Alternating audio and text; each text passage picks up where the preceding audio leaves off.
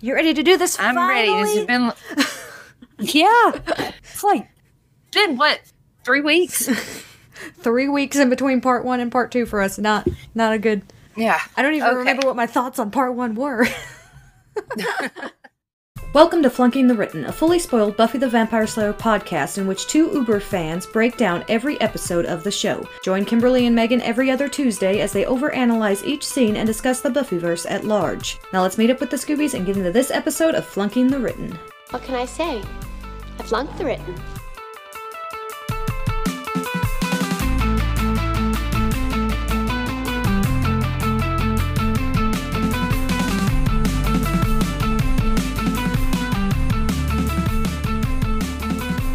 All right, Cam, we have made it at last to becoming part two, which was written and directed by Joss Whedon. And the blurb is While Angel tortures Giles for needed information concerning a ritual, Spike strikes an unlikely alliance with Buffy to keep Angel from destroying the world. Oh, accurate. Yes, it is Pretty accurate. again spoiler ridden stop so we have what i call the no chill start it is freeze shouted by the cop just as the last episode Yeah. ended um Yeah, it starts out right where the last one ended. and it is intense Yeah, we should point out this is this is a favorite of the majority of fans. I think this makes the top ten ep- episode list for just about everybody. yeah um but man it starts rough Yeah, two police officers come in and well, just don't act anything like police would act. Yeah, like they these are not cops. And the only thing like I can kind of like headcanon to justify it is that these are like the mayor's cops because obviously the mayor is a, a featured uh part of this episode in its foreshadowing. So you could kind of justify that these are for some reason manipulated to be this type of cop. But this is not how cops yes, act. because yes, but and you could think that because why are they even there? Like, how did they even know? Yeah. and Snyder's there like it seems very Like, orchestrated. did someone call that? call Snyder to tell him? Is someone following Angel, or did Angel call? Did Drusilla call? Is someone being followed? Is are is are they following Buffy? Mm-hmm. Like, what's going on?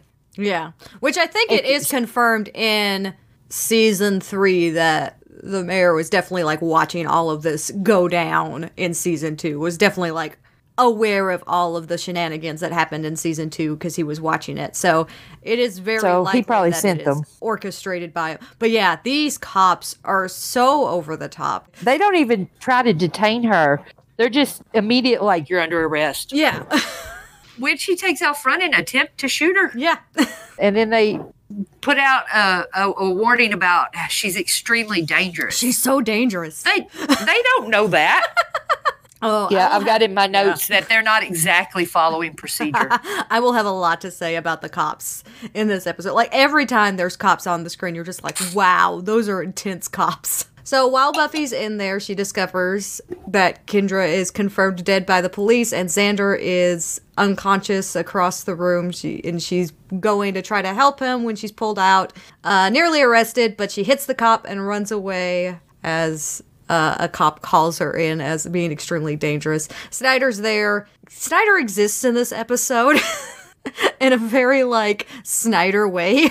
yes. I think this is the most Snyder. Like if if I was gonna pick one episode to really show what Snyder is like, I'm just like just watch this like scene later in this episode because it is just the most Snyder Snyder has ever been. Um, Yeah, he had a line that they took out Oh, in the script book. He says when she uh, hits the cop when he's trying to handcuff her, um, and she turns, Snyder like shrinks back against the wall and says, "I'm just a civil servant," and she just you know ignores him and runs past. What a garbage man. I love him so Yeah. much. That's the thing about Snyder. Like every time he's on the screen, I'm like, "You're a garbage person." God, I love you. he thinks he has a lot of power that he does not have. Okay, so she runs out, and then we get the theme song, and then our next scene is Buffy in disguise. She has a hat on. No one can Yeah. tell who she is. no, cannot tell who she is. She enters the hospital and sees Xander, and uh, they have a little conversation, catching catching each other up, and uh, Buffy finds out that Willow was hurt and is still unconscious. Mm-hmm. There's this one scene where he grabs her and hugs her while cops walk by, but that's pretty much it there. Yeah. So here's what I noted um, in this whole like sequence from when you know Buffy makes the joke about Xander hugging her to like into the next scene and them talking about Willow and and her trauma and and Cordelia coming back is like the weight of this is super super heavy. The way in which they deliver the oh Xander being Xander joke and then it immediately transitions to where Xander's like the sad serious face and Buffy realizes Xander has so many times used humor to um kind of deflect the the severity of what's going on. And so the fact that buffy's the one that suggests the the inappropriate joke and xander's just not into it at all. And then it goes into that transition of willow and all of the trauma that these kids have experienced due to this attack really works for me. Because they've spent so long setting up xander as being the one who makes jokes at inappropriate times. And here Xander can't. He like physically can't like get on board with this silly joke that Buffy like sets him up for. And when we cut to Willow and you realize that yeah, Willow's in a serious condition right now and may never wake up. I I just like anytime this show wants to make you feel how bad a situation can be, they can just put Willow in danger or in some kind of uh, pain or suffering, and you're just like, this is it. This is the worst. yeah, and not Willow. Anybody but Willow. Why? Why would you hurt my Willow? Buffy asks if Oz knows, and Xander had forgotten to call Oz and says he'll go do that. And then Cordelia comes in and basically says that I ran, I just kept running. Mm-hmm. And then something really strange happens and Xander asks her, Did Giles keep up with you? and uh, in what universe would Giles ever run in a situation like that and leave Willow and Xander and Kendra by themselves? like that would never happen. I really I didn't do it, but I wanted to go and like rewatch that fight scene because I'm pretty uh, sure Xander would have been kind of aware where Giles was in relation to Cordelia when all of that was happening and realized that Giles did not escape with Cordelia anyway. So like it just doesn't make sense based on what happened that Xander did see, but it also doesn't make sense in the grander scheme of things if that's not something that Giles would do. No, he would never. And I, I'm not sure why it's just accepted that they all think that since he's not there, he must have ran. Yeah, there's a couple things in this episode that I mean the episode's so good. We talked about it at the front and the episode's so good. But there's just a couple things every now and again I'm just like, oof, that was just like there to serve a very specific purpose and doesn't really make sense. Um, and this is one of them. Like, you know, just like setting up like, where's Giles? And then of course we cut to uh Giles. Um, and uh like they they they do that a few times throughout this episode. What I will say is that the little exchange between Xander and Cordelia when Cordelia first enters the room is probably the most genuine I've seen those two as a couple. It's just such a like tender, sweet moment. And um yeah, I do like that there is a like a a real bond felt um amongst these characters and man, the uh the Oz bit. Do we want to talk about the Oz bit?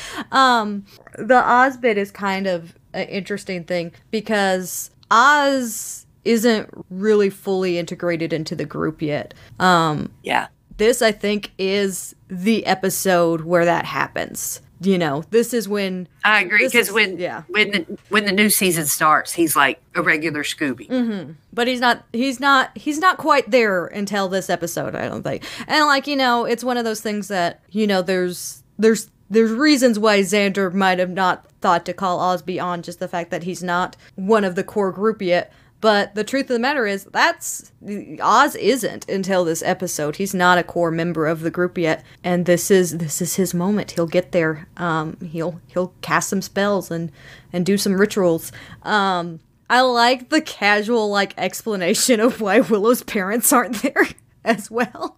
Yeah. They're they're catching a flight back. Like honestly, this show has gotten to the point where they could have not mentioned Willow's parents at all, and I would have just accepted it. Yeah, I would have to. like- but at least they mentioned it. At least they mentioned it. At least they made effort. So Buffy has this notion that the reason that they were attacked was because somehow Angel knew about the curse. Um, and they attacked to prevent the curse, which I know we talk about Buffy often being right. This is an instance where Buffy was definitely off because why why wouldn't they have just killed Willow in that situation? I mean, why didn't they just kill Willow in this situation, honestly? But if that was the reasoning, why why would would wouldn't they finish the job? But yeah, like it is the realization when Xander asks about Giles. There's just some awkward stuff in this scene. Like, truthfully, isn't there? There's some awkward stuff about asking about Giles running with Cordelia, and then that's when I guess Buffy realizes that Angel may not have been in the library because of the curse at all, or, you know, that may have not been the plan there. But, um, yeah, like, I just feel like as much as I love this episode, there's a lot of things in this episode that are just there to set up transitions or to explain why people are at places later in the episode. So they they end that scene with uh, wondering where Giles is. Then we we go to Giles, who is laying on the floor, waking up, and Angel is laying near him. Says hi, and they uh, he is planning to torture Giles to find out how he can wake up Acathla. mm-hmm. Giles asks him, "What do you want?" And he says, I want to torture you. Like, I used to love it, and it's been a long time. I mean, the last time I tortured somebody, they didn't even have chainsaws.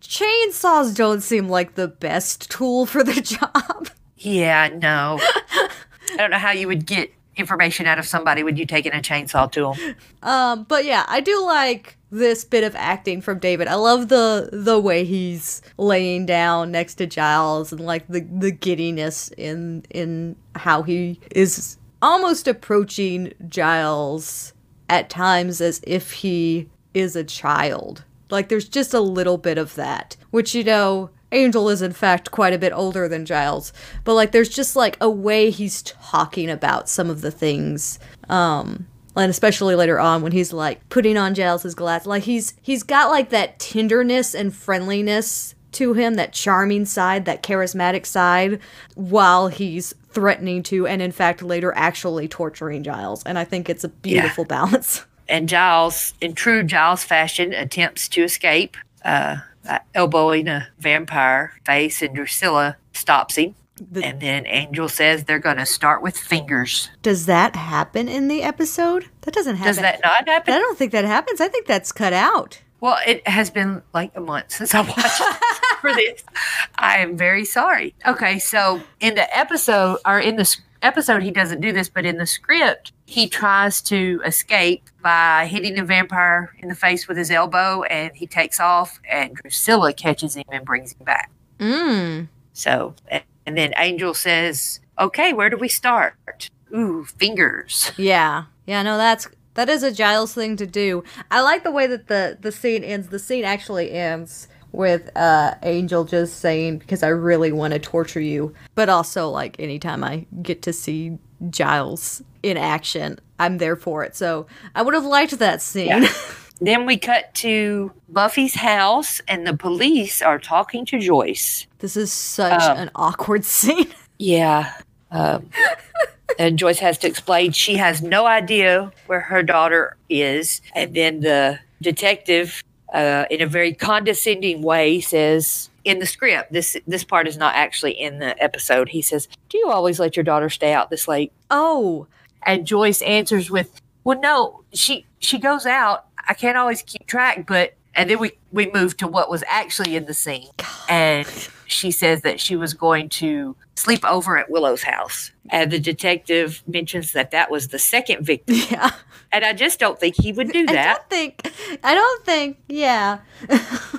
I'm pretty sure there's some pretty strict policies about releasing the names of minors at crime scenes, and really anybody, but like especially minors.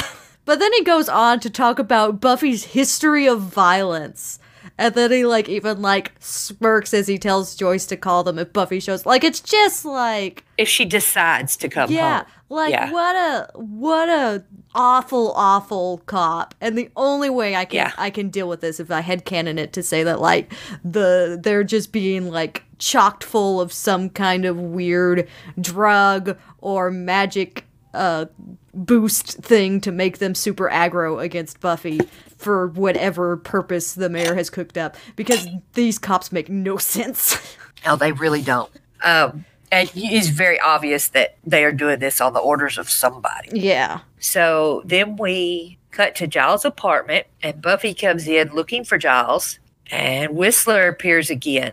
Whistler could have been so much more in these episodes. I don't think they gave him enough scenes, Yeah. enough parts of everything. Spoiler, I'm pretty sure he returns in the comics. Does he? Yes.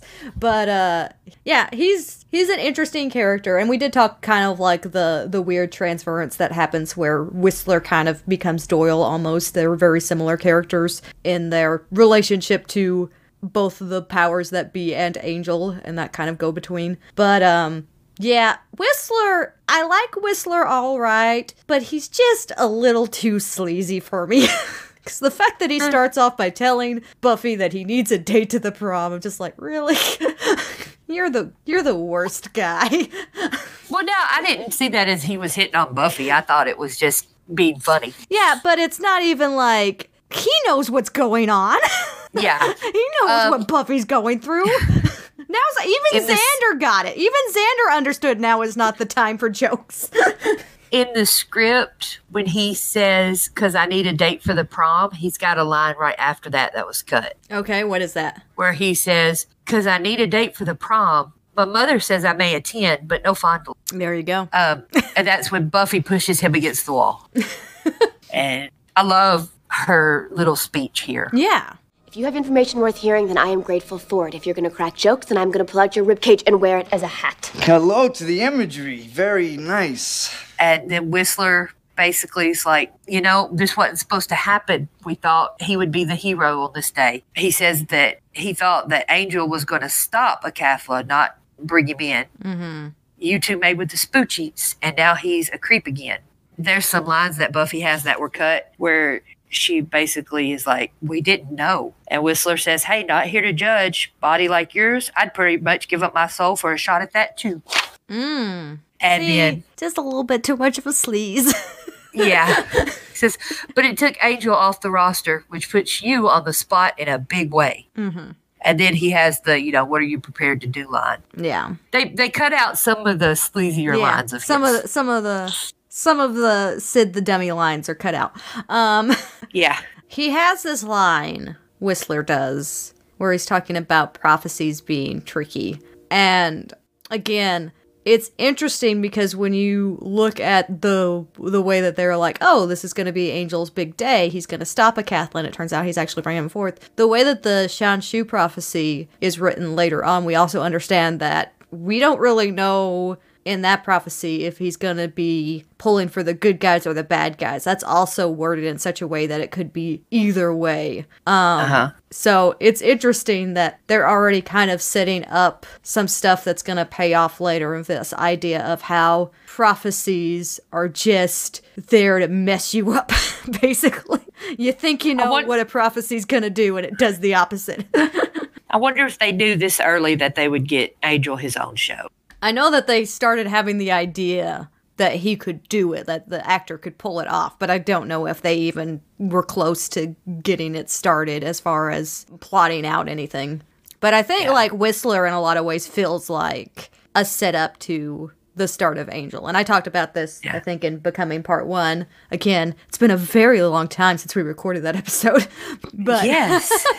I think I talked about this about how people a lot of times will talk about amends in season three being like Angel episode zero, right? The the pre pilot episode. But I think becoming part Huh. one is really that. Like yeah. it it really is about Angel. And this episode is really about Buffy's becoming and that that story of Yep. hers.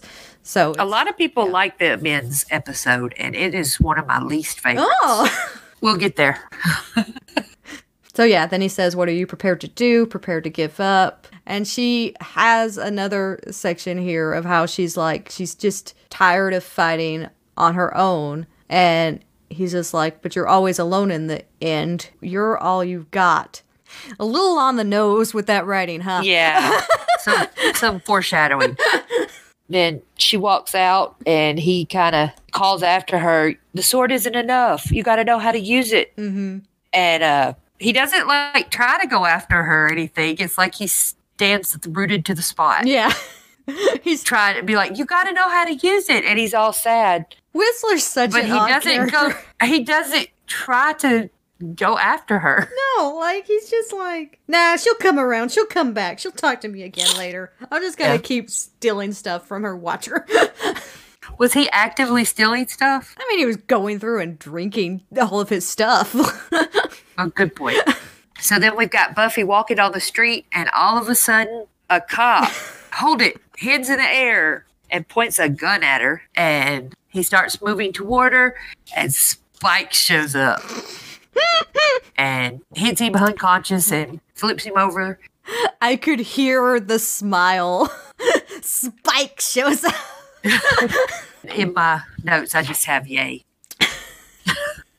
this is the very first time Spike and Buffy ever worked together. Yes, it is great. They immediately, like Buffy, immediately starts attacking him. He pushes her away. She pulls a stake. He calls white flag, and then like just this lovely back and forth where he just is. If you want to take out Angel, we're gonna have to work this a little differently. And Buffy, rightly so, is just like this is a really lame trick, but Spike is there, knowing again the the the exact buttons to push to to make Buffy know what the stakes are really here and says that Angel has Giles and is probably torturing him as they speak. Yeah. And man, yeah, you got this this lovely moment. I'll play the sound clip, I'm sure. We like to talk big. Vampires do. I'm going to destroy the world. It's just tough guy talk. Strutting around with your friends over a pint of blood. The truth is, I like this world. You've got dog racing, Manchester United, and you've got people. Billions of people walking around like Happy Meals with legs. It's all right here. The Happy Meals with Legs speech is great, isn't it? Yeah, it is. Except, what about the judge? Like he was, he was perfectly happy to destroy the world with the judge. yeah. Yeah, This is the philosophy that I equate with Spike, and all those parts that were out of character, I'm just like, mm, those don't exist. right. She says she doesn't believe him, and he says, "I want Drew back," and makes a comment about how Drew acts around Angel. And then Buffy says, "You're pathetic," and then they punch each other a couple of times, and then finish the conversation, yes. which is uh, very similar to how they act with each other in seasons four and five. Yeah. The little exchange of Buffy saying, I hate you, and Spike replying, and I'm all you've got, is such a great summation of their relationship. Yeah, I I love that line because it's all I mean, it's true right now and he's always he's always real blunt with her and honest with her. Yeah. Like, yeah, this is how it is though, sorry. mm-hmm. Although in the uh in the script book she doesn't say I hate you, she says you're a killer. Oh. It's a little different. A little different, yeah. I like I hate you. I don't like I hate you as much as I violently dislike you, which we get to later in the series. That is my perfect. Yeah. that is like mwah, chef's kiss. Um but I like I hate Yeah. you and I'm all you've got. That just little exchange is so delightful for me. But yeah, and then he's just like, okay, well let me just kill this cop real quick and of course Buffy corrects him. Um and then they they walk away. Yeah. So, what are our feelings on this next scene, Kim? Um I didn't really have a lot to say about this scene because it could it could be taken several different ways. yeah, that's the thing. My only note is that they send Cordelia to fetch a lot. Mm-hmm. Like she fetches things a lot. Well, she offers But this time. yeah, we're back in the hospital, and Cordelia offers to go get coffee. And when she leaves, Xander takes Willow's hand. She's still unconscious and starts talking about how much he needs her and how much he loves her and basically says, I love you. And she squeezes his hand and he looks at her all excited and she says, Oz. Mm-hmm. And I think this could, at that moment, Oz walks in, but I think the what Xander did can be taken. You, I, I see it two different ways. And honestly, sometimes it just depends on what mood I'm in when I'm watching Yeah. the show. Where he's basically just poured his heart out to her as his best friend. That he can't, he can't do this without his best friend, and he loves her. Mm-hmm. Or he's confessing romantic love for her, and that her getting injured was what it took for him to realize it. Yeah. Like, oh, I do love her. So But then Oz walks yeah. in Here's, before anything else happens. here's the like reading that I feel the most at this moment. I'm kind of like you. I could see this going a lot of different ways. And I honestly think that this shows this scene really shows just how much power the direction of a scene, the way it's portrayed, the way the actors make their choices, and the way it's edited can really, really change the feel of this. Because this could definitely be a friendship love, I can't live without you, you're my best friend, or it could be a romantic love. Um, but it's played in such a way that there is this moment, like you said, where in the actual confession part, it feels more like friendship love what he's talking about. Like he's just like i call you every night. You're my best friend. You know how am i going to pass trig? All of this kind of like friendship stuff. And then Yeah. he gets to this moment that like he pauses and then says i love you. And then there's this twitch and he gets excited but then she says oz's name and it's the look on xander's face that it's almost like a realization that what he just confessed wasn't just friendship love but in the moment of confessing, it's He realized. it- yeah, it's in the moment of saying I love you. I think even in that moment, it was still friendship love. But when he hears her say Oz's name in reply instead of his, that was when he was just like, "Oh, Yeah, wait a second. yeah, And at that point, Oz walks in and says, I'm here. And they have a very cute scene, which is basically all that Oz and Willow do Yeah. is have little cute scenes. He asks her how she feels, and she said, My head feels big. Is it big? And then he says, No, it's head sized. I love it. Uh, then Willow asks about everybody else, yes." and they cut away because, you know, there's a lot to tell. Cuts to Giles's hands bound and bloody, and Angel is casually sitting across from him, cleaning his glasses. oh man. yeah. man. Weird Angel's sitting there cleaning his glasses and talking about how impressed he is with Giles, and then he goes and puts the glasses back on. I don't know why this is, but I freaking love torture scenes, and it makes me concerned about myself. but anytime I watch these scenes, I immediately start thinking about like the Wesley Faith scenes later in Angel, and I just like, man, those scenes are so good. These scenes are so good. Why do I like these scenes? And it's just I think the interesting part, the crunchy bits is is that one it shows Angel as like this just truly how sadistic he is. And this is the true angel, like the true Angelus here is this torturing and delighting in the torture and even delighting that his torture victim is strong enough to not break. You know, like he's excited about that in a way um because he gets to torture him more this is what angelus is to me the bringing forth the Acathla the like you know the hot-headed you know crazed i'm gonna destroy the world kind of vampire that's not who angelus is this scene is so angelus and it's so good Taking the time to clean your torture victims' glasses so you can put them back on. That's an artist. Yeah. Is something wrong with me? Should I not like these scenes as much as I do? it's a really good and powerful scene. I enjoy it. okay, cool. It's not just me. I also love when Drusilla tortures Angel earlier in this season. I love those scenes. She's pouring the holy water on him. Yes. So the next scene, we are at Buffy's house, and it uh, seems that Joyce has gone to look for Buffy. Mm-hmm. And she pulls up in the car, and she's like, "Buffy!" And uh, basically, the police were here. I've been looking for you. And Buffy tries to get her inside, and uh, then they make up a story about being in a band, and Spike is shocked that Buffy's mom doesn't know. and there's a really funny thing when uh, they tell her that Buffy plays the drums, and Joyce says, "And what do you do?" And he says, "Well, I sing." like, yes, you do. Oh, it's great. No, I think that's funny. It's so so here's the thing though. Joyce is like legitimately frantic at the front end when she like pulls in.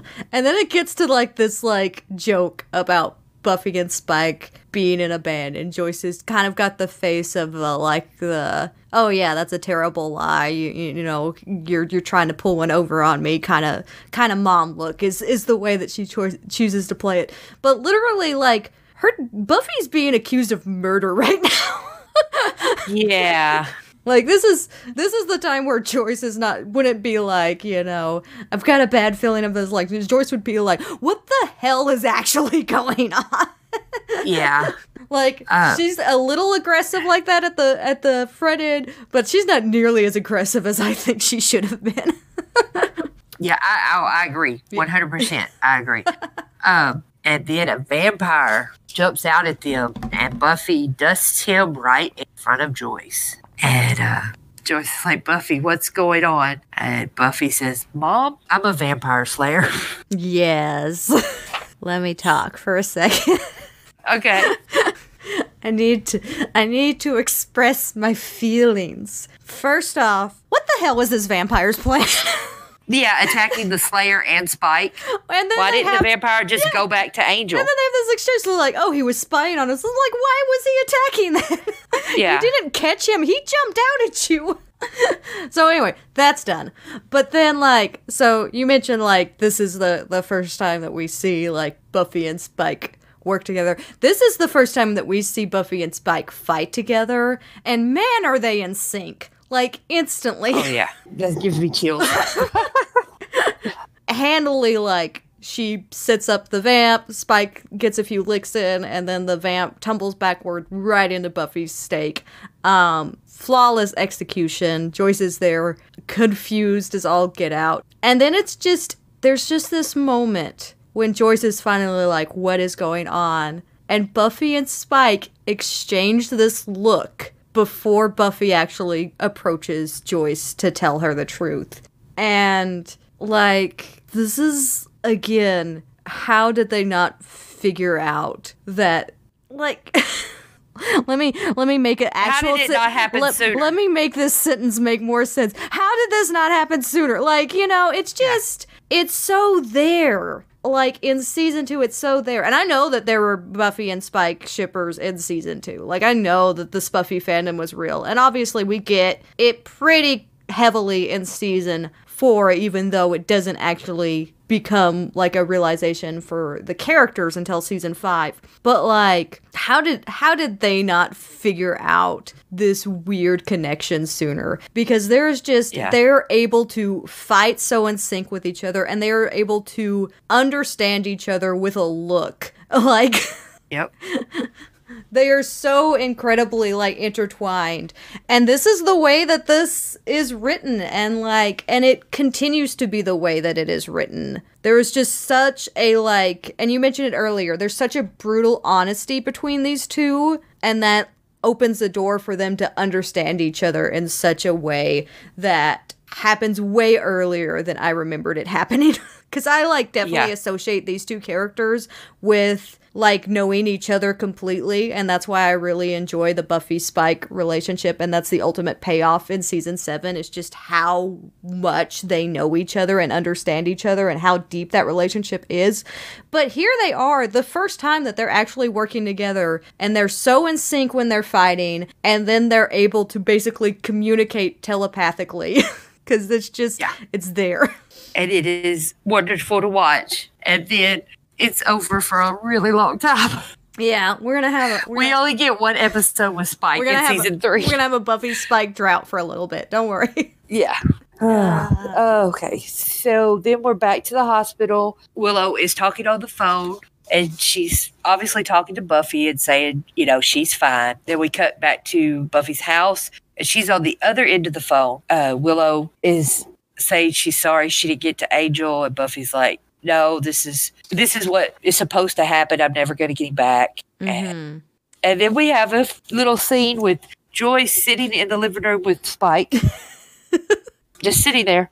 And here, this you're going to enjoy this as much as I did. Okay. There's not any conversation in this scene yet and everything, but it says the description of it is Joyce sits in the living room with Spike. They both are silent and uncomfortable, like it's Sunday and he's come a courting. Wow. yeah. I I just wrote that it's the most delightful thing ever. That's what I wrote in my note. And then Buffy, uh, still on the phone, talking to Xander yeah. about where they're at and the mansion and all that. And she says she's going to hit the place at daybreak. Yeah. This is another one of those things where like they have this exchange between Buffy and Xander that only serves to be an explanation for why Xander is at the mansion later. Like that's like Yeah. it's just to set up like, oh, this is how Xander's there. I love this episode, but there's just some clunkiness every now and again where like I just I want it to be just a little bit tighter. Um and this this is one of those things like uh, when I was watching this I was just like, "Huh, this in like watching it in the episode you don't really notice, but like critiquing it you're like, this is literally just here to explain why Xander knows where to find Buffy at the end of the episode. It's the only Yeah. reason it exists. And you know, you could have had at least a little bit of a tender moment here between Buffy and Xander. Something. You know, something where at least Xander could have been like, sorry about the way I acted before, and she could have been like, it's okay. You know, just something. Yeah. something to tie it all together. Side note, in the like hutch that Buffy's leaning against during all of these conversations, there's Yeah. a picture of what I assume is a naked ba- baby Buffy in a pool. Ah, really? and she's just having the time of her life. I didn't even notice that. It's a pretty cute photo, but it was an odd choice.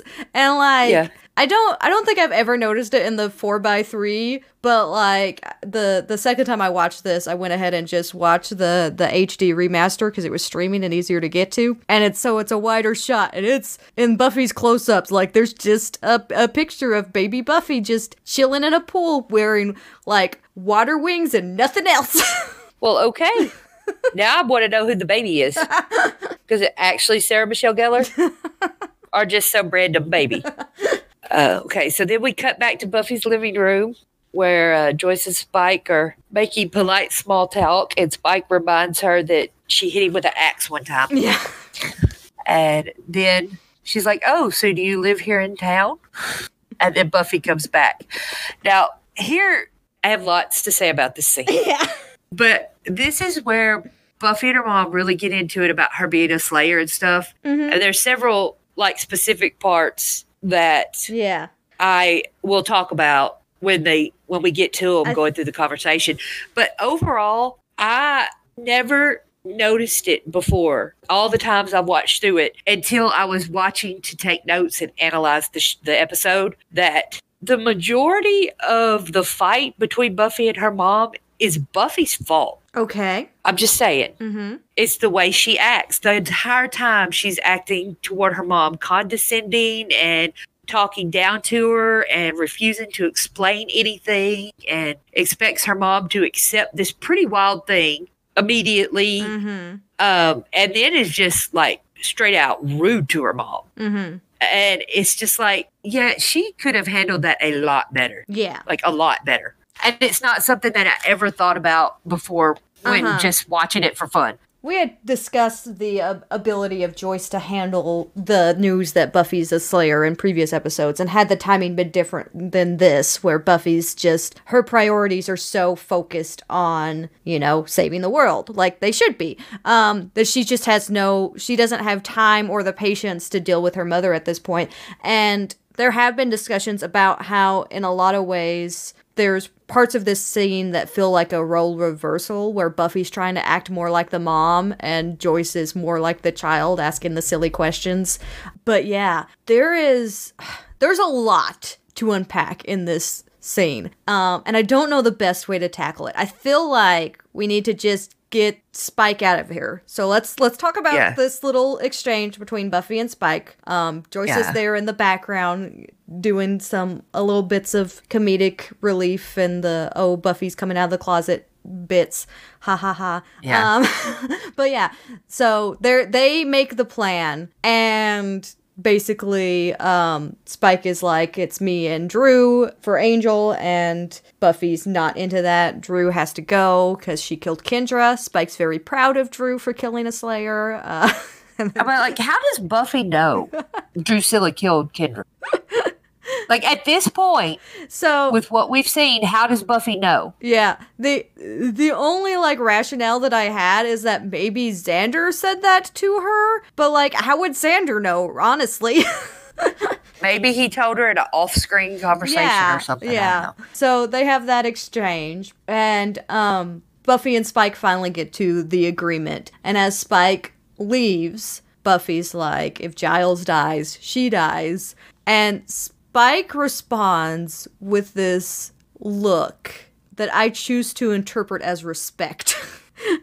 like, there's just this look that he gives her of just like. She, yeah, she's serious about that. Yep. Okay. Mm. I mean, you know, that's that's part of the agreement. Actually, the scene here where Joyce, you mentioned it a minute ago, but it's where Joyce says, "I mean, have you tried not being a slayer?" Uh-huh, that was gonna be And I'm the like- next. Yeah, I have in my notes. I have like shades of LGBT coming out. Yeah. So, um, I, I don't. Hmm. I feel like Joss Whedon just thought that this was the funniest thing and was just laughing the entire time he was writing this dialogue for Joyce. I don't really like it that much. like it's just it's a weird forced. I like I like the idea of Joyce kind of being more of the not in her element one. Like we think of oh parents being the one that knows what's going on and kids are confused all the time and there you have Buffy who's like completely in her element and Joyce has no idea what's going on and just kind of rambling in the background. Like I like that representation of the Buffy Joyce dynamic in this early part and I especially like it later on when Joyce snaps. Like I love that moment. But the Yeah. the like coming out like subtext that they play with in this, like I feel like it's it's just a little heavy-handed and we talked about this also with the the larry coming out like there's just been a couple of times where they've done this but it doesn't it's not really handled in the right ways and this just it just seems like a silly like joss thought of this this joke and started writing it and then just kept going with it and just thought it was the funniest thing ever and just kept going with it. He does that from time to time. He thinks things are really funny and he won't let the joke die and the joke should really have died. It might have been okay if it was a line or two, but it is it is so much. it's Yeah. because you didn't have a strong father figure. Really? Yeah. really? so then we're gonna get to like the actual argument argument, right? Joyce is again very like floaty, like, oh, this is all gonna be fine. We'll just call the police and explain everything. They'll surely understand, you know. And now that we know you're innocent, and Buffy's like, oh, well, you thought I was guilty? Um, and yeah, Yeah. like this is definitely like Joyce is suppressing for the longest time during all of this. Like, what's actually going on? She is fully suppressing until she snaps later when Buffy says, "Just have another drink." Yeah. Man. That's a part I think Buffy's kind of rude. I mean, and and like Buffy is she's very rude in this, I agree, but I think she's dealing with this is this is bigger than you finding out that I'm a slayer. Like the, there's too much going on for me to sit and actually explain this to you right now. I am literally I literally just formed an alliance with my mortal enemy in our living room so I can kill my ex-boyfriend before he destroys the world kind of serious right now. Like so Buffy's just like, Yes, but- trying to get through this as fast as possible. And but her mom doesn't know any of that. And Buffy knows what it was like for her when she first found out. Mm-hmm. You know? yeah, Um, which is why like, oh man, when we had the discussion earlier in the season when Buffy's considering telling her mother the cho- the, the the truth and we actually have the conversation that if it was handled correctly, that could have been a really important moment for Buffy to deal with what's going on cuz she she has been so isolated. We talked about it in the last couple of episodes even like you keep seeing even though she has her friends and is at events or the bronze or whatever with her friends, she's not with her friends. She's choosing to continue to isolate herself again and again and again. And here's a moment where you're right like she if the situation had been better, she might have had more perspective and been able to explain things to her mother. But it's not even just that Buffy doesn't have the time. I think she chooses to continue that isolation because that's a path that we've seen. And so it's another it's another relationship she can sever here. Um Yeah. and you see that like not only is Buffy willing to, you know, just brush off her mom and the fact that her mom's dealing with this realization and understanding just what Buffy's been doing, but she flat out pushes Joyce. Like she Yeah. she pushes Joyce um back off of her when Joyce tries to keep her from leaving the house. I have a couple of things with that. One, I want to point out that when Buffy is doing the whole "Open your eyes, mom" speech, and she mentions that uh, how many she mentions how many times have you washed blood out of my clothing? Yeah, she says clothing again, and it's That's it says clothes. That's, that's the most important takeaway from this scene. Well, it's definitely not. It's just I always notice when she does it, especially when I read clothes in the script. It's just it's just a Sarah Michelle Gellar thing that I think is really interesting that she always switches it to clothing. yeah. Like I really want to like go watch all her movies and see if she does she says clothing in place of clothes in her movies. You know. I just want to see one time when Sarah Michelle Gellar says clothes. just once. I don't even have to I don't even care if I see one time where she says clothes. I just want to know if she always does it. Yeah. Or she just did it during Buffy. yeah. Um, Oh man. And then Buffy is talking about how it never stops, and Joyce says, "No, this is insane. You need help." Mm-hmm. And there's a this this whole scene doesn't really make a lot of sense when you think there is an episode where Buffy is talking to someone. I think it's Willow.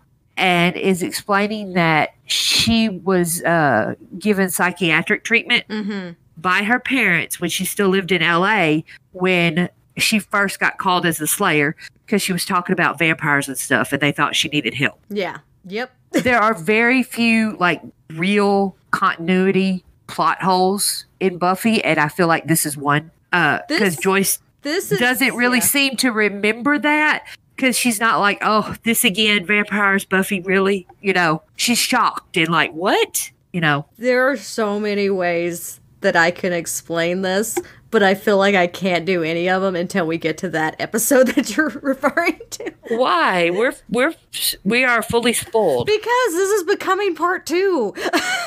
I don't need to spend another 45 minutes talking about Buffy's history with, uh, you know, psychiatric facilities. Well, okay. Well, we'll just remember that when we, will, there. we will remember that. But yeah, it is something that is pointed out as a continuity error. But for me, this one isn't as big of a continuity error as like the the times when Buffy casually mentions that she's a Slayer and Joyce is like, "Oh, you silly," you know. That's a much bigger like this Buffy talking about this and Joyce being like, "Well, you need help. We're gonna like, you know," and Buffy's like, "I'm not crazy." That actually seems more consistent with the later conversation with Willow than a lot of the stuff that's happened. Um, Well, no, it's not Buffy's reaction that I think is wrong here is Joyce's. because The way Joyce reacts. okay, If Buffy has been Yeah. been committed before because of crazy talking about vampires and being a slayer to get mental help, Joyce would know that. Mm-hmm. She would recognize this, you know. yeah, but it's different now because Joyce actually witnessed a vampire being dusted in front of her. So that's yeah, but the- she still is like, oh that's no, the- you need Joyce help. is also dealing with the fact that she like herself feels crazy because uh, someone turned to dust in front of her. that doesn't happen. Good point. So yeah, we have um the Buffy speech. It's in the Yeah. it's in all of this stuff that we've talked about, but I Yeah. still really like it. It's really good. I really like it. The delivery. I have to save the world again. again. Oh, it's so good. Yeah, yeah. What do you think has been going on for the past two years? The fights, the weird occurrences. How many times have you washed blood out of my clothing and you still haven't figured it out? Well, it stops now. No, it doesn't stop. It never stops. Do, do you think I chose to be like this? Do you have any idea how lonely it is? How dangerous? I would love to be upstairs watching TV or gossiping about boys or, God, even studying. But I have to save the world. Again. Although I, I'm going to say again, I really do think that Buffy escalates this situation with her mom. Absolutely. And that's like And I don't know that it's, I feel like it was unnecessary. She had until dawn. It wasn't, she wasn't like in a mm-hmm. giant rush. And but she has to lose everything in this episode, Kim. That's the point.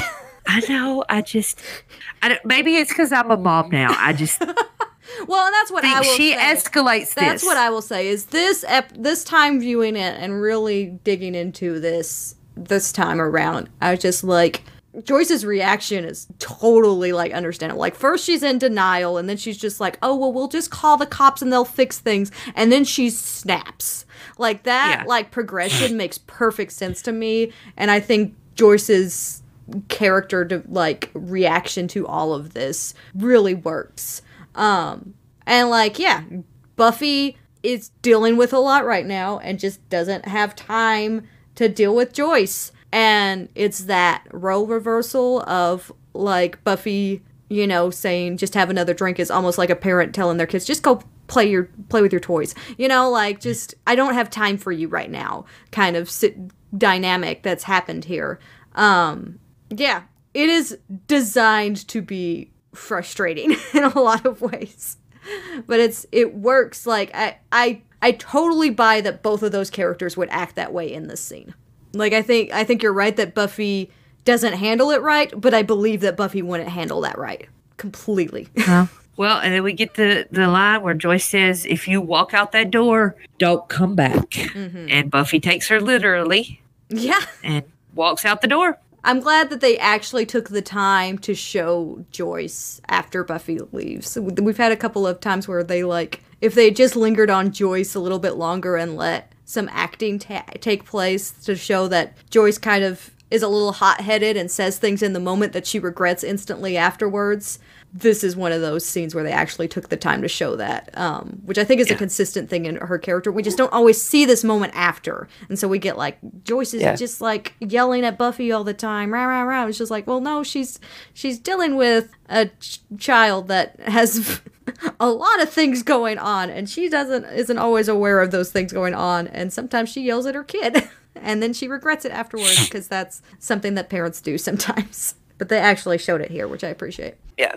Um, and then we're back in the hospital and discussing about Buffy's going to take care of things and I wish we could help. And uh, Willow decides she's going to try and give Angel's soul back again. And they try to talk her out of it because she's sick and everything. And there's a little scene in the script book that's not in the show during this part where Willow basically tells Cordy, who's trying to get her not to do the spell, that if Cordelia helps her cast the spell, Cordelia can give her a complete makeover when it's all over. oh And Cordelia's like, Really? You're not just saying that? Which I think is a l- nice little comic thing in this scene. Um, but Willow, you know, convinces them that they can help Buffy by giving Angel his soul back. And she gives all of them tasks to do. Yeah, in charge Willow. I love in charge Willow. Even from her hospital bed, she's she is in command. Um, Yep. and she has her resolve face. I love her resolve face. It's so good. yes. I Um, also delight in the little bit of acting from Seth Green where he's just like, "What in the hecking heck is happening?" like he's just like Yeah. processing this. Okay, I pretty much missed out on some stuff, didn't I? Because this is all making the kind of sense that's not. And then Willow, very, very important part here that they finally, finally resolve in season seven.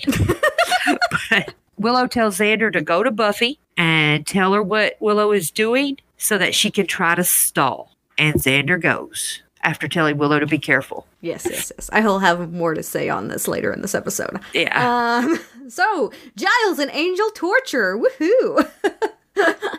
uh, Angel is again persuading Giles to tell him, you know, what he needs to know. Um, and Giles, in true badass form, says, In order to be worthy, you must perform the ritual in a tutu.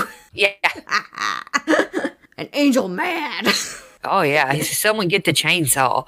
And then Spike tells him not to lose his temper and uh kind of tries to be logical with if you cut him up, you'll never know, and comes up with a plan. Mm-hmm. And I love this because this just shows how literally crazy Drusilla is and how she just does not care about anything really. She's just in there being her crazy self in her own little world because Spike has her come over there and play a game where she pretends to be Jenny to get the answer out of Giles.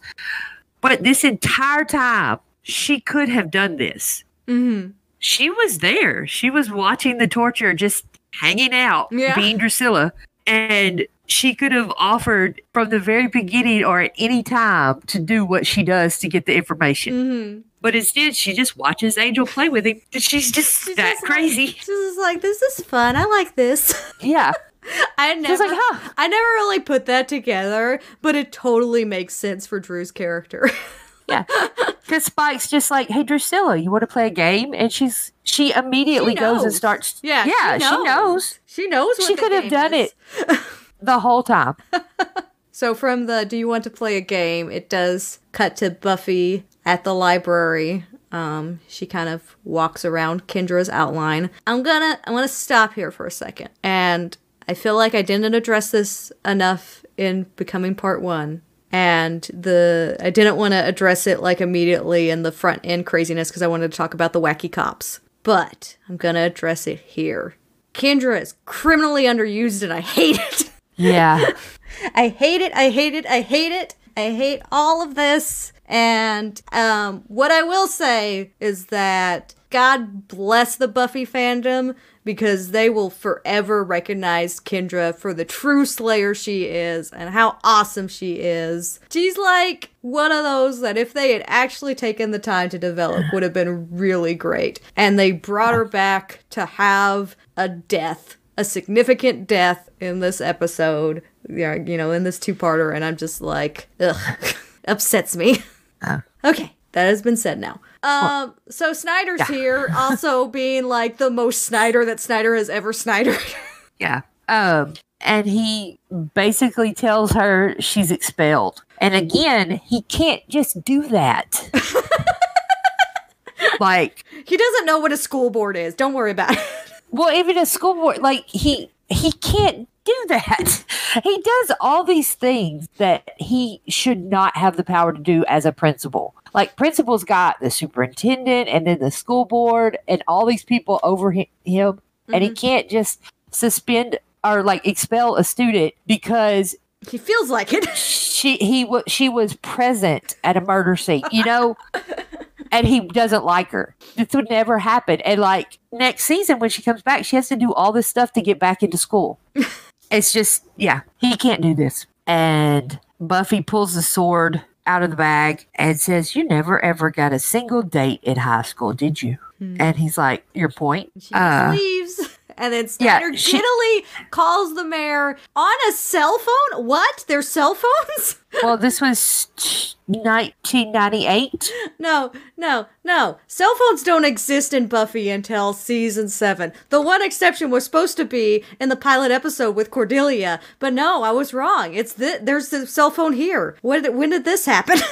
I mean, there were cell phones in 1998. no, it was not in the Buffy. They don't exist until season seven. Kimberly, you're not understanding. okay. Okay. I, No, I, I, have a pet was, peeve. I have a pet peeve. Buffy should have a cell phone. Like Buffy should Yes. have a cell phone. Yeah, like why does Buffy and why did Buffy and Giles not have cell phones to communicate with each other? As soon as But- cell phones were invented, the Watchers Council should have been like, "We're getting that for our Slayers." I had a cell phone in 1998. I was in college and had one. It was a big chunky Nokia, but I had one. mm-hmm. He when he calls the mayor, this is my issue with this. He he tells the mayor, "I have good news." But why? Why does he have good news? Because Why is this good news? Buffy's news? expelled, and now she has all this free time during the day. exactly, Exactly. what the mayor wants. Yeah, she's just because you expelled her doesn't mean she's leaving Sunnydale. And we've already established that there are other schools. There's some kind of weird prep school.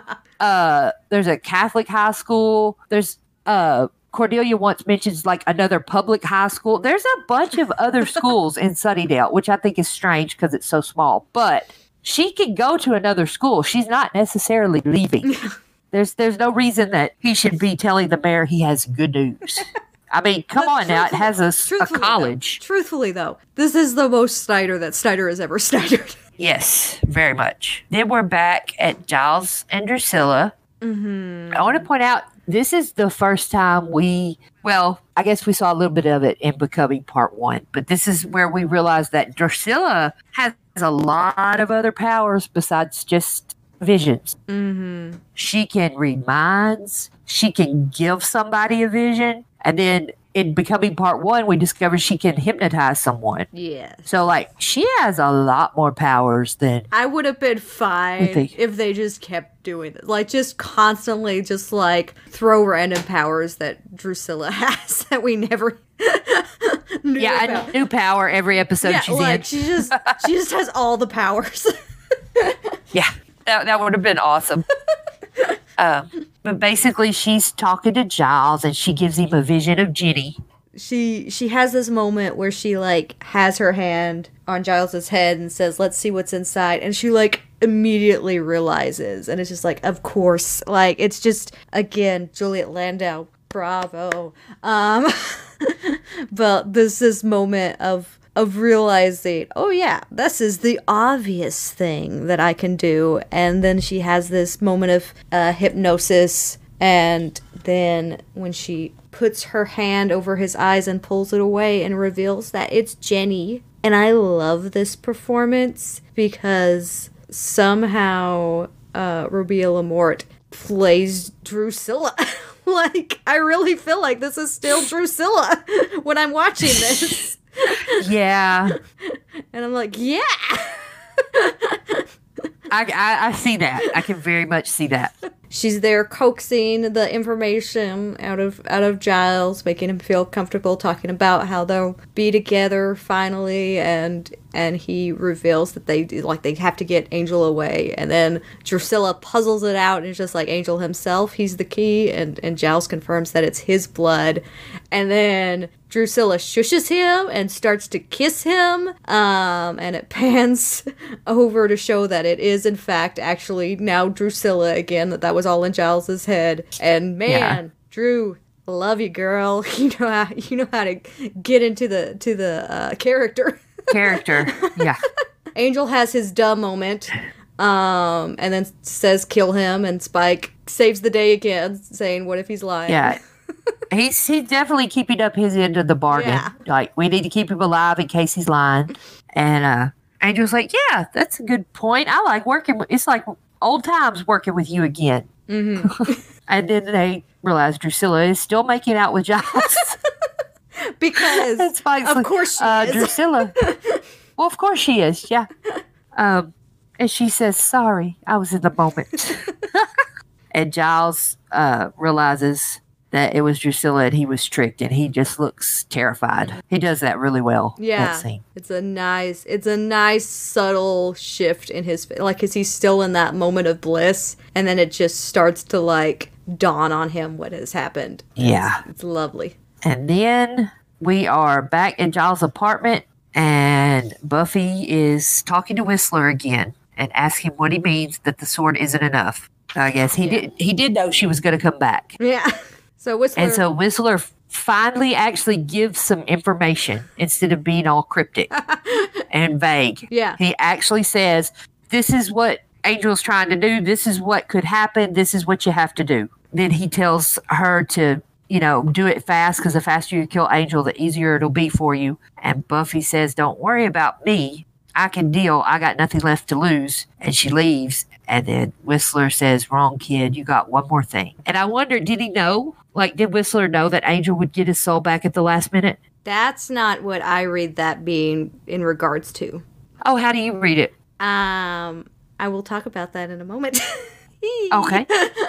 um. So yeah, I I do have a lot to say about this next scene.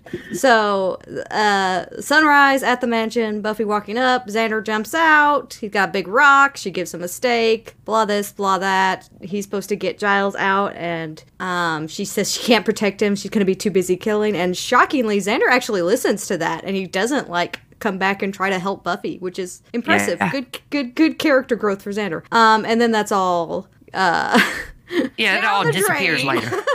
when when Xander's like Willow wanted me to tell you, and then a beat kick his ass. Yeah. Oh.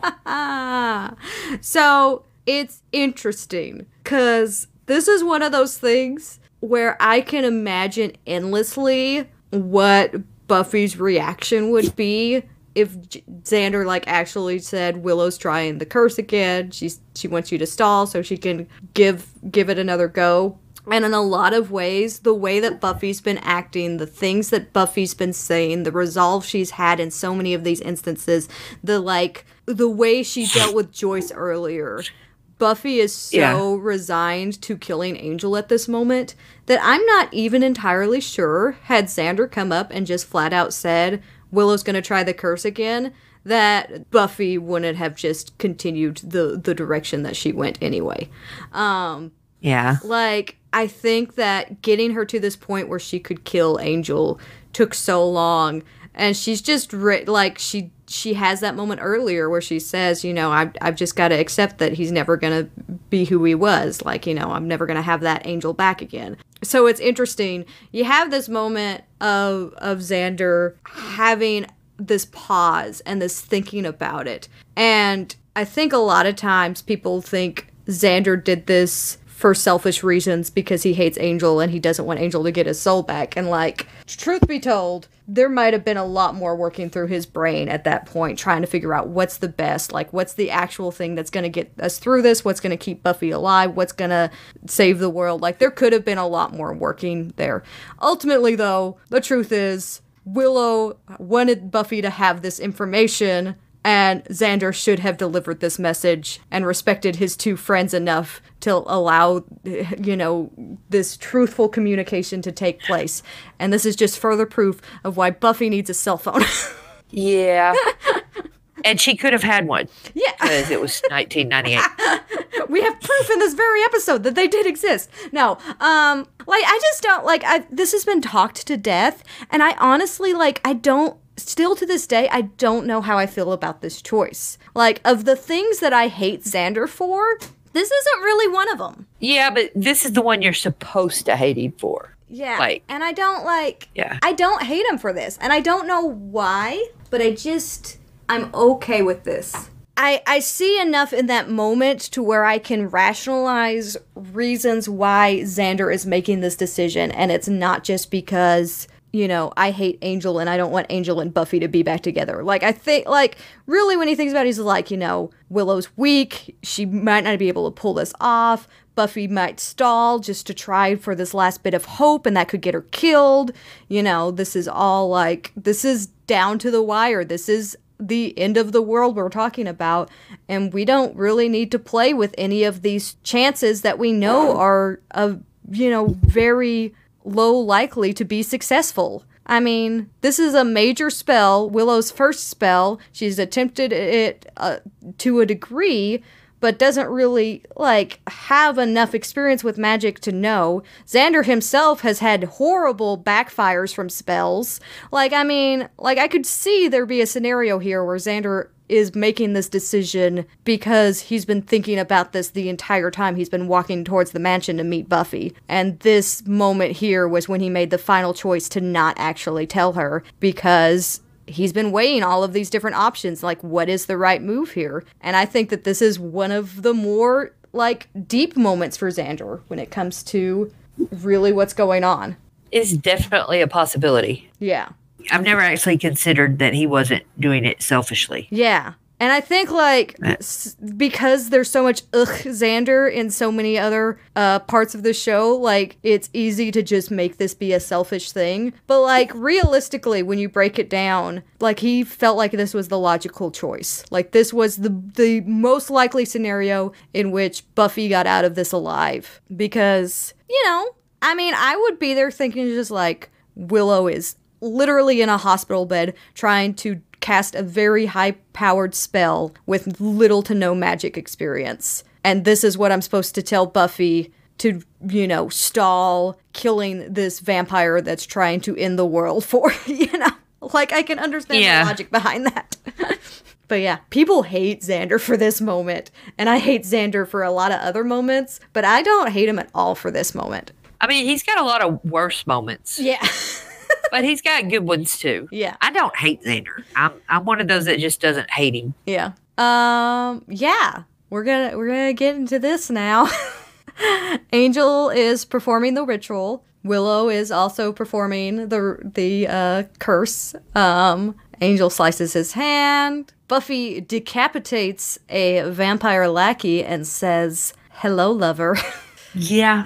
Ah, it's so good. And yeah, it's just like, I don't have time for you. You don't have a lot of time left. And Angel again talking it up. You you really think you're gonna be able to take us all? And Buffy uh, says, No, I don't. As Spike stands up behind Angel Yeah. and starts beating the crap out of him. Like, and and this was the moment that I was just like, logically, he has every kind of advantage in this scenario. And if they actually wanted to be efficient and just take care of business, he would have just staked Angel and they would have been done. And it'd be like, good, cool, Yeah. job well done. I'll take Dru. Giles is in there. All right, see you later. Bye. Um, but no, he wants to beat the crap out of Angel. Yeah. And the way Drusilla looks at Spike when he stands up and attacks Angel, it's just oh my gosh, she is just it's it's like shock and rage at the same time on her face. like she is did not see that coming. yes. Yeah. and the little build up when she finally tackles Spike, like you could just the the noise she makes is so great. Yeah. After after Dru uh, tackles Spike off of Angel, Buffy's distracted with the lackey vamp. We see Xander run in. He punches the vamp with his broken hand, which seems Yeah. painful, but you know, adrenaline. Um, Buffy uh, grabs a stake from a broken piece of furniture, and uh, there's a bunch of you know facing off going on, and like An- Angel's just like gets up, he's fine. and goes and finishes the ritual because everybody forgot about that part. Um, Yeah. Spike tells Drusilla he doesn't want to hurt her, but I will. And then, like, a- appears to choke her unconscious, which, you know, she doesn't have breath. so- yeah, that's one of those. Shouldn't have things- worked. That's one of those things that we just ignore and assume it's Yeah, they kind they use it when they want to, and and um both both Listen, sides of that. Drusilla's crazy. True. Maybe she's just like, oh, he's hugging me really hard. I'm gonna play dead. Uh, then Xander goes to get Giles, and Giles is like, "You're not real. You're not real." And Xander's like, "Yeah, I am. Let's go." And Giles says, "No, they're tricking me. They're uh, making me think that people I want are here." And Xander's like, "Then why would they make you see me?" and Giles is like, "Yep, let's go." That's great. and they are gone. Yeah, Xander listened to his instructions and followed them precisely. It's amazing. Yep. That And perhaps the, the the biggest like uh misstep in this episode because Xander would have totally ran back and been like, "I'm gonna save you, Buffy." No, um, and and gotten hurt. Yeah. Uh, and then we have the sword fight between Angel and Buffy, mhm. which I have to say is one of the best things I've ever seen.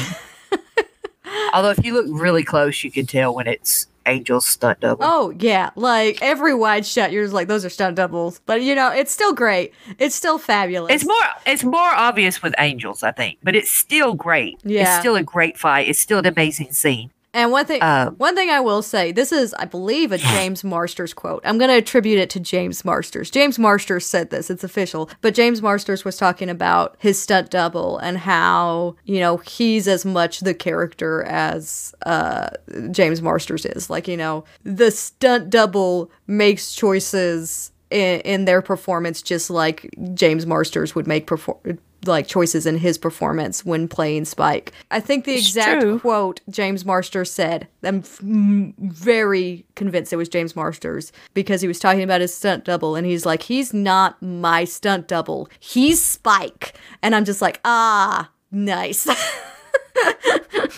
So th- anytime I see the actual stunt doubles at this point, I'm just like, ah, it's still it's still Buffy and Angel. Even though it's not Sarah and David, it's still Buffy and Angel. I will hop on that bandwagon and and totally support that way of looking at it, and I think it's great. Um, but yeah, the sword fight, fabulous because it's it's it's fun. It's a sword fight, but it it's such a great narrative tool in this moment because as it starts out, you know, there is some some pretty evenly matched, but towards the front end, Angel mostly has the advantage. And we see that it continues to go that way. And then after the turn, when when Buffy has her line of empowerment, then Buffy has the advantage. And I love when shows do this, but they echo each other's injuries. Buffy gets a little slice on the arm, Angel gets a slice on his hand. Like there's things that happen that when Buffy was being overpowered and got injured in the front end of the fight, Buffy reciprocated in the latter ha- half of the fight when she had the the upper hand. Um Yeah. so it's just it's great. I love I love the sword fight. Yeah, it's it's choreographed very well. So then we switch back to the hospital room, and Willow is doing the the curse, and kind of gets taken over mhm. by the spell, and starts speaking in Romanian. And Oz and Cordelia are just like, "Hey, uh, yeah, what's going on here?" But it's the first time we see Willow taken over by magic, and it mm. like going through her instead of her doing it. You know? Yeah. And her just the staring blankly as she's doing it and then like she gets like violent shakes towards the end and stuff like that. Like you can already see that as much as we we learn how powerful Willow is and as much control as Willow has over magic, magic has like so much control over Willow and it's just it's interesting to see like this is her first spell and it's like magic chooses her. Magic's just like, "Yeah. you my girl." Yeah.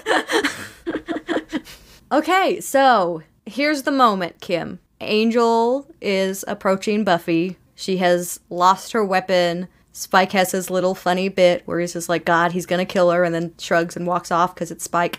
Um, Yeah, but like Spike's whole purpose was that he didn't want the world to end. no, his whole purpose It- was he wanted Dru back. Right, but he also didn't want the world to end. And so, like, with his course of action, the world's still going to end. yeah, but he has Dru Like, back. he can't outrun it by leaving Sunnydale. Listen, Spike is fight or flight sometimes, and he chose flight that time. anyway, um, the iconic. Uh, I'll play the sound clip because you gotta. That's everything, huh? No weapons, no friends, no hope. Take all that away, and what's left? Me.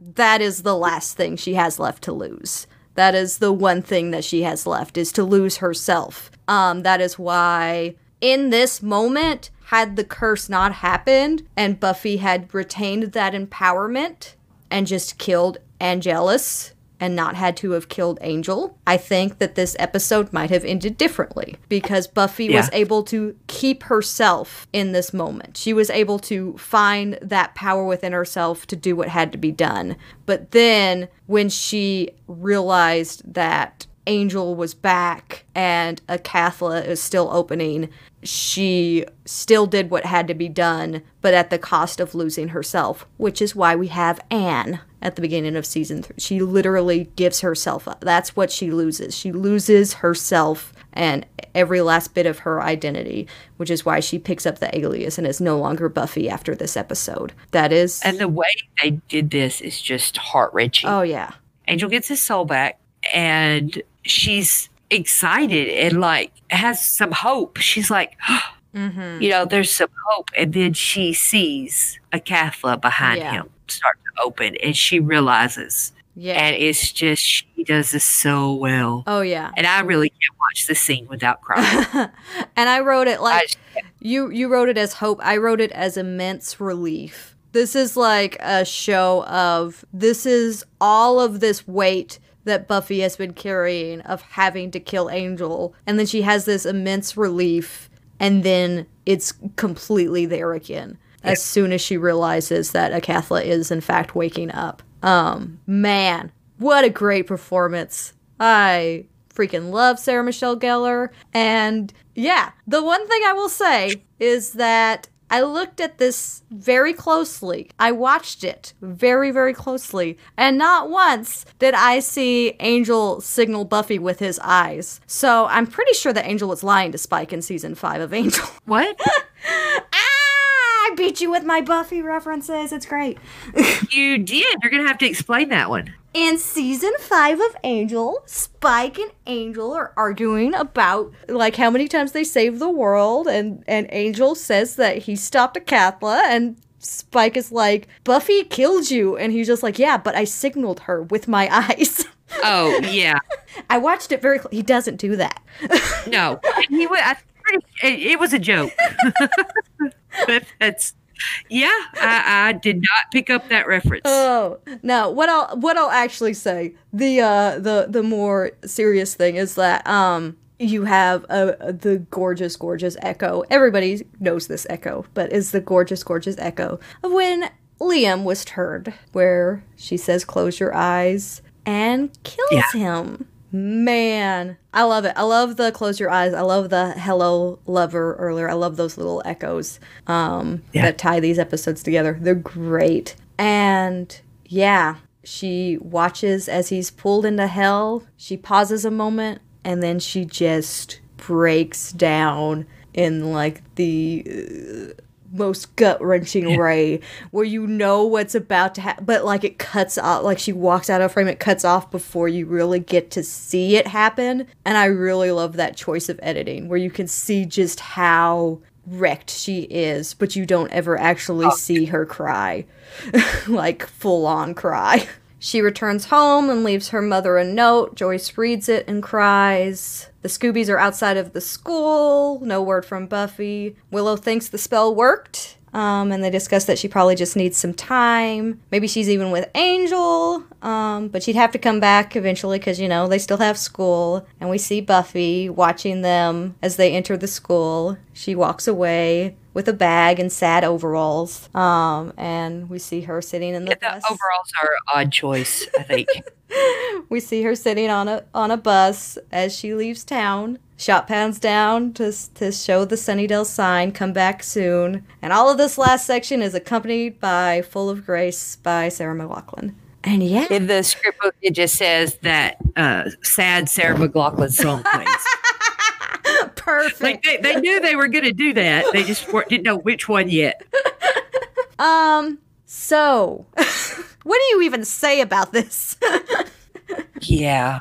uh i just like i was just trying to get through all of that as fast as possible so we could come back and actually discuss it but now that we were to the point of discussing it i'm just like what do you say about this it's so gut wrenching in every way Oh, yeah. Ugh, I love the the narrative through line that I was discussing earlier about Buffy has lost everything, and you have this moment of like empowerment where she says like I still have myself. And then it gets to this final exchange. You know, she she's there, she's kissing Angel passionately. She's so relieved. And she still carries through with what she knows she has to do. She still recognizes that that's who she is, but because who she is led her to having to make that decision to kill her true love, you know, the the the one person she wants more than anything, then she just flat out rejects that part of herself too.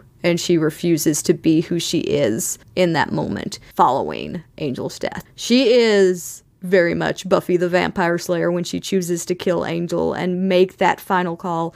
But then at that point, it's it's very much echoes the conversation that she has with Giles in The Gift that there are certain things that if they happen, she'll just quit. And this is one of those moments where Buffy just quits. Yeah. She is no longer Buffy the Vampire Slayer. She is Anne the waitress the next time we see her. Um Yeah. yeah. And like she she is Buffy the Vampire Slayer from the me line up until she stabs Angel and sends him back to hell. And then at that moment she chooses not to be Buffy the Vampire Slayer anymore because it's just too much. It's too much to be Buffy the Vampire Slayer. If those are the choices you have to make, it goes back to Lie to Me, which is why Lie to Me is a really important episode. Is that, you know, you don't have a good choice, but you have a choice. And Buffy makes that choice to kill Angel because it is the, you know, the choice that she has. But then she chooses afterwards to no longer be the person that has to deal with those choices for a, for a good Yeah. chunk of time.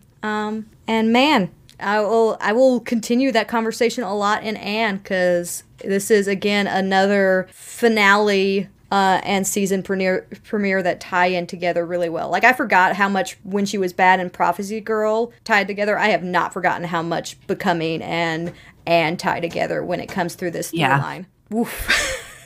It, it's a heart wrenching episode. Oh man. And I wish I wish I could remember what it felt like watching that the first time. Mm-hmm. Like not knowing that Angel was going to come back. Because, like, you know, every other time you watch it, you know he comes back. Yeah. And I can't remember what it felt like the first time. Mhm. Like, Angel's gone. There's no more Angel. Yeah. You know? I I love my experience with Buffy that I had, but I watched Buffy all kinds of out of order, and sometimes I wish that I could just like wipe this slate blank and start from the beginning and watch through it um Yeah. without knowing everything that I knew when I first watched through it because yeah, I knew like I knew Angel had a spin-off and lived beyond this when I first watched this episode. Like I was fully aware of all of that.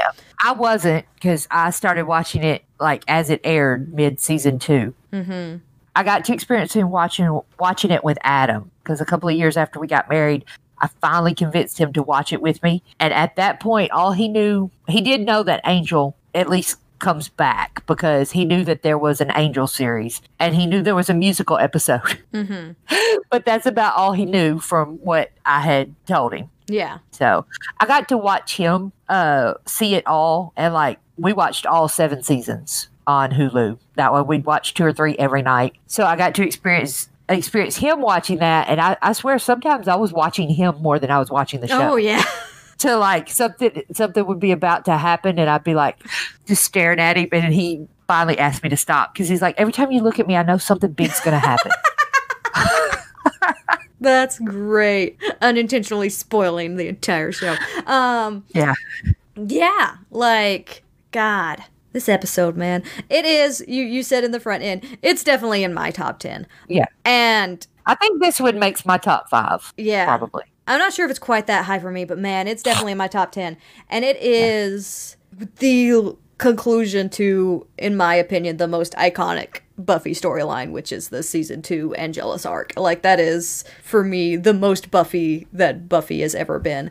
And it's not necessarily my favorite story arc or my favorite season, but it is like we we're done with season two and at the beginning of season two i said this is the most iconic season. And it's a lot of people's favorites. I've seen a lot of polls recently on different like buffy groups where people vote on their favorite season and season two wins a lot of the time. Season two is super important in the in the foundational role it plays in the the rest of the series um because season one's fun I don't have any problems with season one. It's like a lot of people really struggle through season one. I enjoy season one quite a bit. I like the campy side of season one. But season two is when Buffy becomes Buffy. Buffy becomes the show that we all know and love and really becomes that iconic, timeless show. Yeah. And yeah, I just I want to take a moment to acknowledge that we are now at the end of season 2 and Yes. it's a really good season and I like it a lot.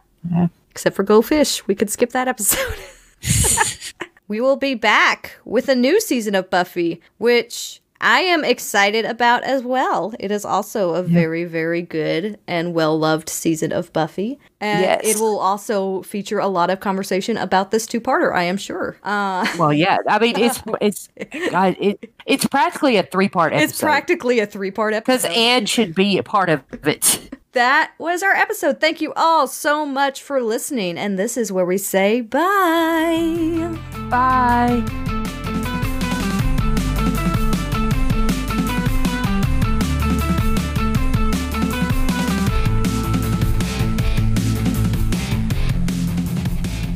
We're gonna just talk about random stuff forever if we keep down the track.